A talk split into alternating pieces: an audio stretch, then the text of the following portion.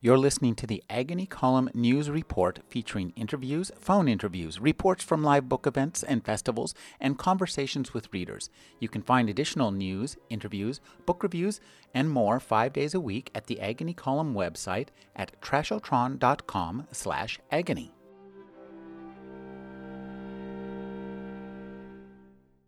Alan Cheuse is a book critic for NPR's All Things Considered. He's a writer and a novelist. His latest novel is To Catch the Lightning, and his newest book is a collection of travel essays titled A Trance After Breakfast. Thank you for joining me, Alan. Great pleasure, Ray. So let's talk about money, money, Money. and more money. Money, money, money. money and fiction. Those two things don't usually go together unless you're one of the four or five big money making writers. But, um, you know, writers have always loved writing about people with money. Um, you know, Dreiser focused on the financier who becomes the titan, and you know, the great Philadelphia uh, streetcar magnate, and uh, you know, Louis Auchincloss, who just died uh, last week, you know, wrote splendidly about the moneyed class of New York. In, the obituary, he said something very funny. He was quoted as saying, saying something very funny. He, he says, uh, "People, critics keep saying I I write about a lost world." He said, "Have you seen the waiting list for such and such a club and such and such a prep school?" He said, "Lost." He said, "It's right outside my window right now." uh, maybe a world with a little bit more exclusive interest uh, entrance uh, fees than uh, rather than lost. Yeah, yeah. So I mean, that's who Dominick Dunne writes about in his this posthumously published novel, Too Much Money, about the sort of fading New York aristocracy and uh, a lot of the new moneyed people who are coming up through the ranks, trying to depose the the beastly rich. Um, and, and I found that to be very enjoyable reading. Um, I mean, he's very sharp and sharp-tongued, and uh, knows exactly uh, the, not just the class of people, but particular people that he skewers uh, in this novel. He, you know, he he really kind of takes the place of uh, Capote, who uh, in an, in that last novel of his, answered prayers. Capote tries to deal with the the, the greatly rich of New York and Long Island. Uh, Dunne really plays that role in this novel. Alas, he's gone. Money can't buy you everything. Um, Apparently not.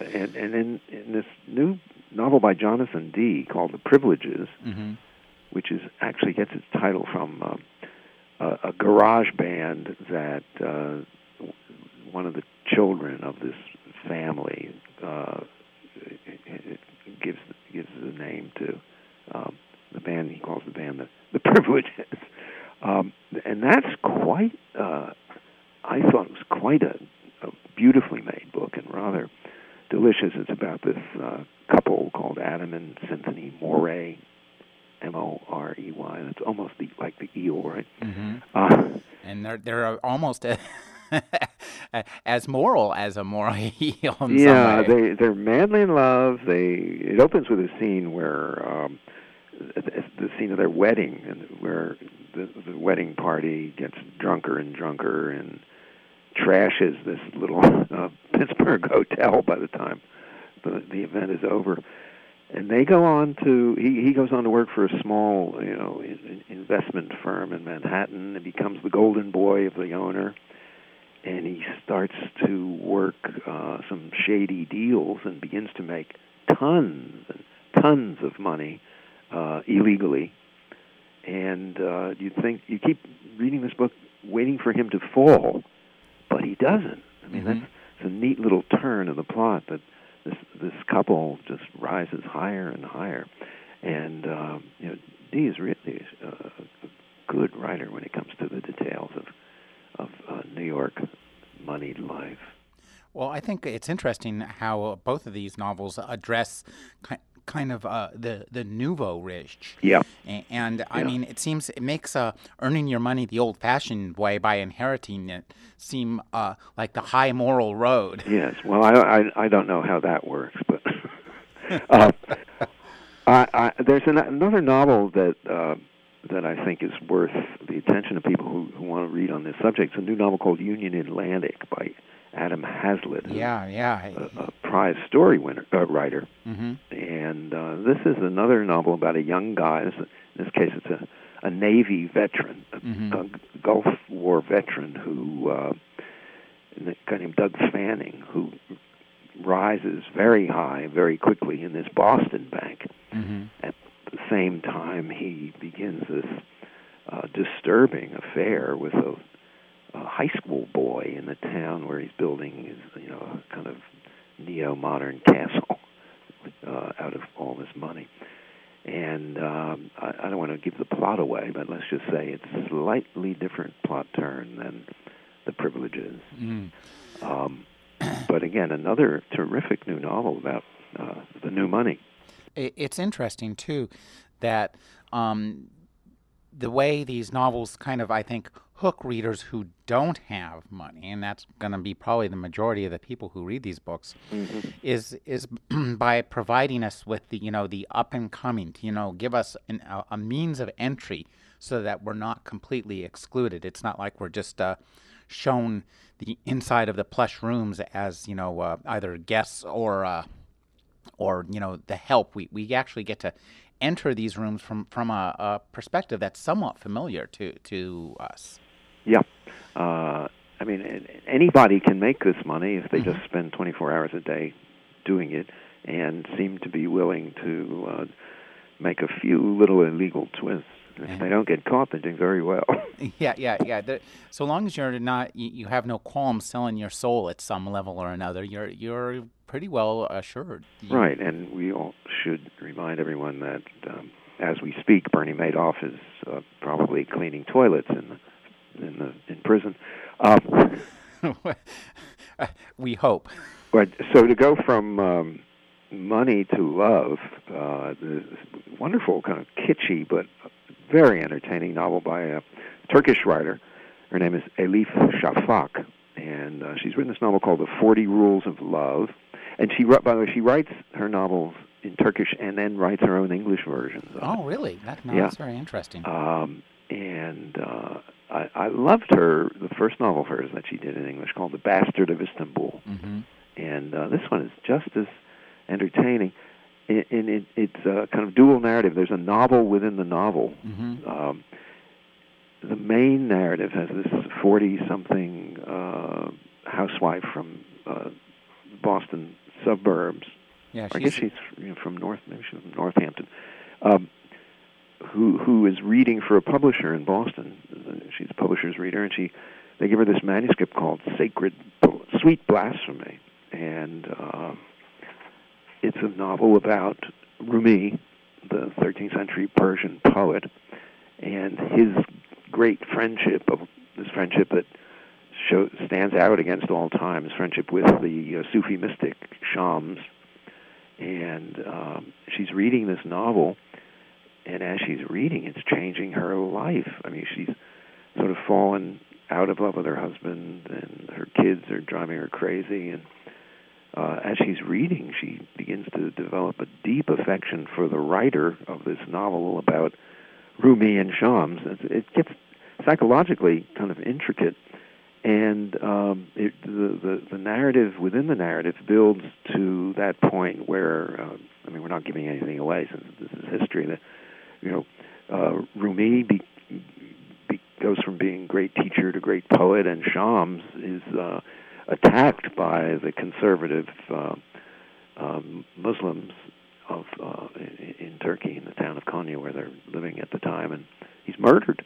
Mhm. Um, and this turns this housewife's life around just about the same time. Well, I, one thing I liked about this novel, I thought it had a nice, uh, nuanced uh, view uh, of suburban life, and in, in, somewhat in contrast to the other three books we, we talked about. It, it had a, you know, it gave us a, a view uh, of a rich suburban life, inner life that that's just every bit as emotionally rich and rewarding and complicated as anything that people swimming in millions of dollars have. Yeah, And, yeah. and, and the, the contrast between that and the interplay between that and the historical narrative, I think, is a, it gives that enriches that that, that uh, portrait and gives us an idea that you know we in ways that money what, can't buy, right? right. yeah. Well, you you never know what what's going to work out historically. Who's going to end up being the subject of a novel? It's interesting to think about these novels uh, and against uh, the, the background of uh, Richard Yates's Revolutionary Road, which um, never really decides whether it's satire or praise. Uh, I mean, it's a truly ironic book, and I think um, Yates's model is probably Madame Bovary, but it's a style that he doesn't really perfect until his uh, wonderful book called The Easter Parade, mm-hmm. where he knows that he, these people are pathetic and he pities them, whereas he he has some affection for the characters in Revolutionary Road, which kind of messes up the tone. so people might argue with that. Well, it, it, it strikes me uh, too that you know uh, again against the the backdrop uh, of what is essentially the closest thing to the uh, the Great Depression that we hope to experience to see all these novels um, that are so intricately concerned with our economic yeah. uh, status. I mean, it's um, like a, a, new genre of fiction. Yeah, I think that's a that's that's a, a, a, sharp thing to say about this. I mean, it.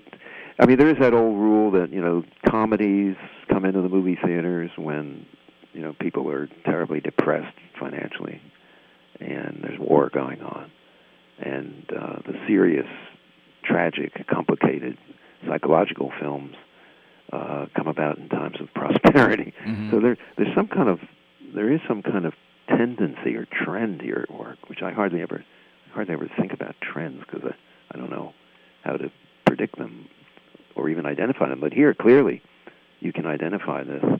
Uh, you know, some of our really sharp novelists are working in this realm of money, even as people have very little to spend. yeah, no, that's an interest. That that is an interesting contrast. It is like the the comedies during wartime. Yeah. Now, uh, we also were going to talk about uh, a T.C. Boyle collection. Right. Yeah. I you know I I am just amazed at at his output. It's about about almost ten years ago, I think, that um, his collected stories came out, and this is now the fourth volume since those collected stories came out. Really, that's and, yeah. And he's an he's so amazingly versatile, and yet you can always identify a T.C. Boyle story. How, yeah, you know, how how help me? How would you describe the what are the characteristics of the Boyle story as you see them? Um, there uh, there's a kind of a, a a sharpness to to everything he writes. Mm-hmm. Uh, um, it's like he assembles uh, portraits of people out of leftover X-Acto blades. there, even if he loves his characters, and he often does, mm-hmm. there seems to be very, like I, I, would say, a sharp edge, and that edge cuts both ways. Sometimes yeah. the stories are very tragic and, and very moving, and other times they're very funny, and often they're both the, in the same breath, which I think is his greatest. Uh, ability is to write something that's that's quite tragic yet also will make you sputter with laughter periodically. Mm-hmm. Yeah, the the sentences are very sharp. Mm-hmm. Um, I mean, he he can't seem to make a bad sentence. Um, I mean, the opening story in this collection, Balto. Mm-hmm. Um, I mean, that that is a pathetic story about this uh, young girl who's called to testify in a in a court case against her own father because he allowed her to take the wheel of the car because he was drunk from lunch. um, and she has to decide. It comes right down to the very last moment as to whether she's going to testify, lie in its favor, or testify, uh, give the, offer the truth about the situation. It, and and th- that's an unusually poignant story.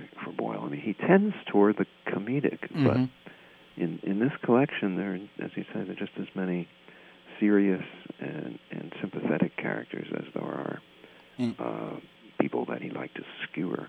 And, and, he seems to like to put people through this kind of. Uh, what what I would call the personal apocalypse. Mm-hmm, mm-hmm. I mean, he likes to be bring people's personal worlds to the verge of complete annihilation. Mm-hmm, mm-hmm. And and in this collection, he plays that both ways, both for, for laughs sometimes, and, and other times for you know just uh, as you say the Balto, where you know the the the tragedy is is all too real.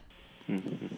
And, and uh, for for example, I, I really like the Wild Child too, just because uh, one of the things that's it's nice to see somebody working in a novella length, Yeah. going back and forth because um, we we do see some writers writing short stories, although it seems close to being an endangered species these days. And we see a lot of novels, but I, and I think there's a lot to be done with novellas in that in that length and form, and to, to it gives you enough the reader enough time to relax and absorb and get immersed in the world of the story, as opposed to just kind of uh, dive in and out, which is uh, where a lot of these go.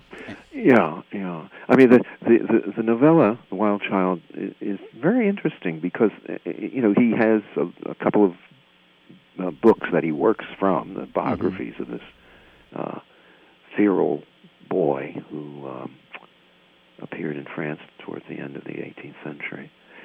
Um, is it 18th century? Yes, I think, or maybe it's on the verge of the 19th century. I'm sorry Mm-hmm. that this occurs. And um, the, so the material is all there, known in the public domain, and he just turns everything ever so slightly so that, um, you know, we're reading this as, as if we're just finding out about it. Mm-hmm. Um, and it's about this child who, as, as you know, is finds it impossible to be integrated into society. Um, Permanent outsider. kind of, you know, which is a psychological state I think Boyle is really sympathetic to. Yeah, uh, and, and I, I think Old too, hippie that he is. Yeah, Uh, I also think too that this this uh, uh, novella gets him into a, a comfort zone uh, of his you know uh, recreated historical uh, situations, which he does very well. Yes. A- and he you can. Um, he loves that kind of evoking all the detail, and he knows, really knows, how to evoke the period and the detail, not going overboard. It doesn't seem like you're reading the results of a research paper. Right. Um, he's really gets he manages to turn the history. He gets the story out of the history. But he does it. I mean, there's but he, there's this patina of kind of a sheen that he puts on all of it. Almost as like you're getting history boutique. Uh, I mean, because he really turns it in for his own um, his own pleasure Mm-hmm. and for the purposes of making a story rather than making history. And so it's, Exactly. so it's always quite interesting. Actually, on the subject of uh, the feral child, there's I, I watched an extraordinary movie the other night, Paul Schrader movie called Adam Resurrected. Hmm. Jeff Goldblum plays a deranged uh, uh, pre-World War II Berlin Jewish Berlin uh, comedian who loses his family in the camps, and and the, most of the movie take there's some flashbacks to the camps, but most of the movie takes place in this uh, bizarre psychoanal- psychoanalytic institute in the middle of the desert in Israel, and there's a feral boy who's in this room barking like a dog, and and uh, the Goldblum character makes the boy his project. It's, it's a fascinating movie. Adam Resurrected. I Hmm. recommend it if you're starving after reading the Boyle for another feral character. Or, or you can always go back to uh, the Francois Truffaut, L'Enfant Sauvage. That's right. That's, 1970. that's a little more romantic than Boyle's. A But little Boyle's is c- quite clinical. Mhm. So, Oh, that's something he does well. He's um, he's interested in the kind of the, the science of things, and he's good at at uh, putting things in that kind of organized perspective, I guess, so that You you, think- can you kind of wrap your brain around it. you think he's ever going to write a science fiction novel? Uh, I he wrote one kind sort of, but it wasn't. It was you know kind of a post environmental apocalypse. Oh, right. That's sort of set in the near. You know, the, Yeah. The, yes. No, I'd like him to. I'd actually set in the near in the near future. Uh, I'd love to see Boyle get out there and write something in the vein of Philip K. Dick. I think he could do it really well. Yeah, yeah. Well, there's you know Rick Moody has a science fiction novel coming out, or I don't know what you'll call it, a satire. It's coming out in uh, June, I think, Oh well, we'll called The Four Fingers of Death. about a hand from outer space that comes mm. that falls to Earth. I'm looking forward to reading it. 700 pages. 700 pages. Boy, that sounds pretty entertaining. The uh, uh, who was I talking to the other day? Who uh, I guess it was Charlie Huston. Mm-hmm. I was talking to him about Sleepless, and uh, I was asking him if he thought we were uh, currently living in a dystopia. Mm-hmm. And his response was that no, it, it's more like a, a, badly plotted Philip K. Dick novel. I just uh, reviewed that last night on uh, all things considered. Oh well, I it was it's such a superbly written novel. I think a lot more uh, uh, complicated and literary than you might yeah. at first uh, assume when you look, say, near future, et cetera, et cetera. I mean, really. Uh, it's a novel I think that will stand up for a long time to come. And he told me as well his next novel, which will be an espionage novel, I believe, he's going to pursue this kind of style, which is rather different from his other stuff. Mm-hmm though I would highly recommend you pick up uh, Already Dead. It's okay. The first book in his vampire noir series. You'll read it in the night. It's it's a scream. Okay. It's an absolute scream. And I'm also going to go on and read some new uh, thrillers. Uh, Henning Mankell and uh, Jo Nesbø, Scandinavian thriller writers. Oh yeah, Jo Nesbø. Yes, that that sounds good. And and uh, I'm going to pick up. Uh, I've got just got the Bell Ringers, and so uh-huh. maybe next time around we'll be talking about thrillers. Yeah, and I, I think I'll read Once a Spy also. Yeah, that's that is very entertaining. I'm, I'm sure we'll both enjoy it. I've been speaking Alan Cheuse. He's the critic for NPR's All Things Considered. His latest novel is To Catch the Lightning. His latest collection of travel essays is A Trance After Breakfast. Thank you for joining me, Alan. Great pleasure again. Bye bye. Bye.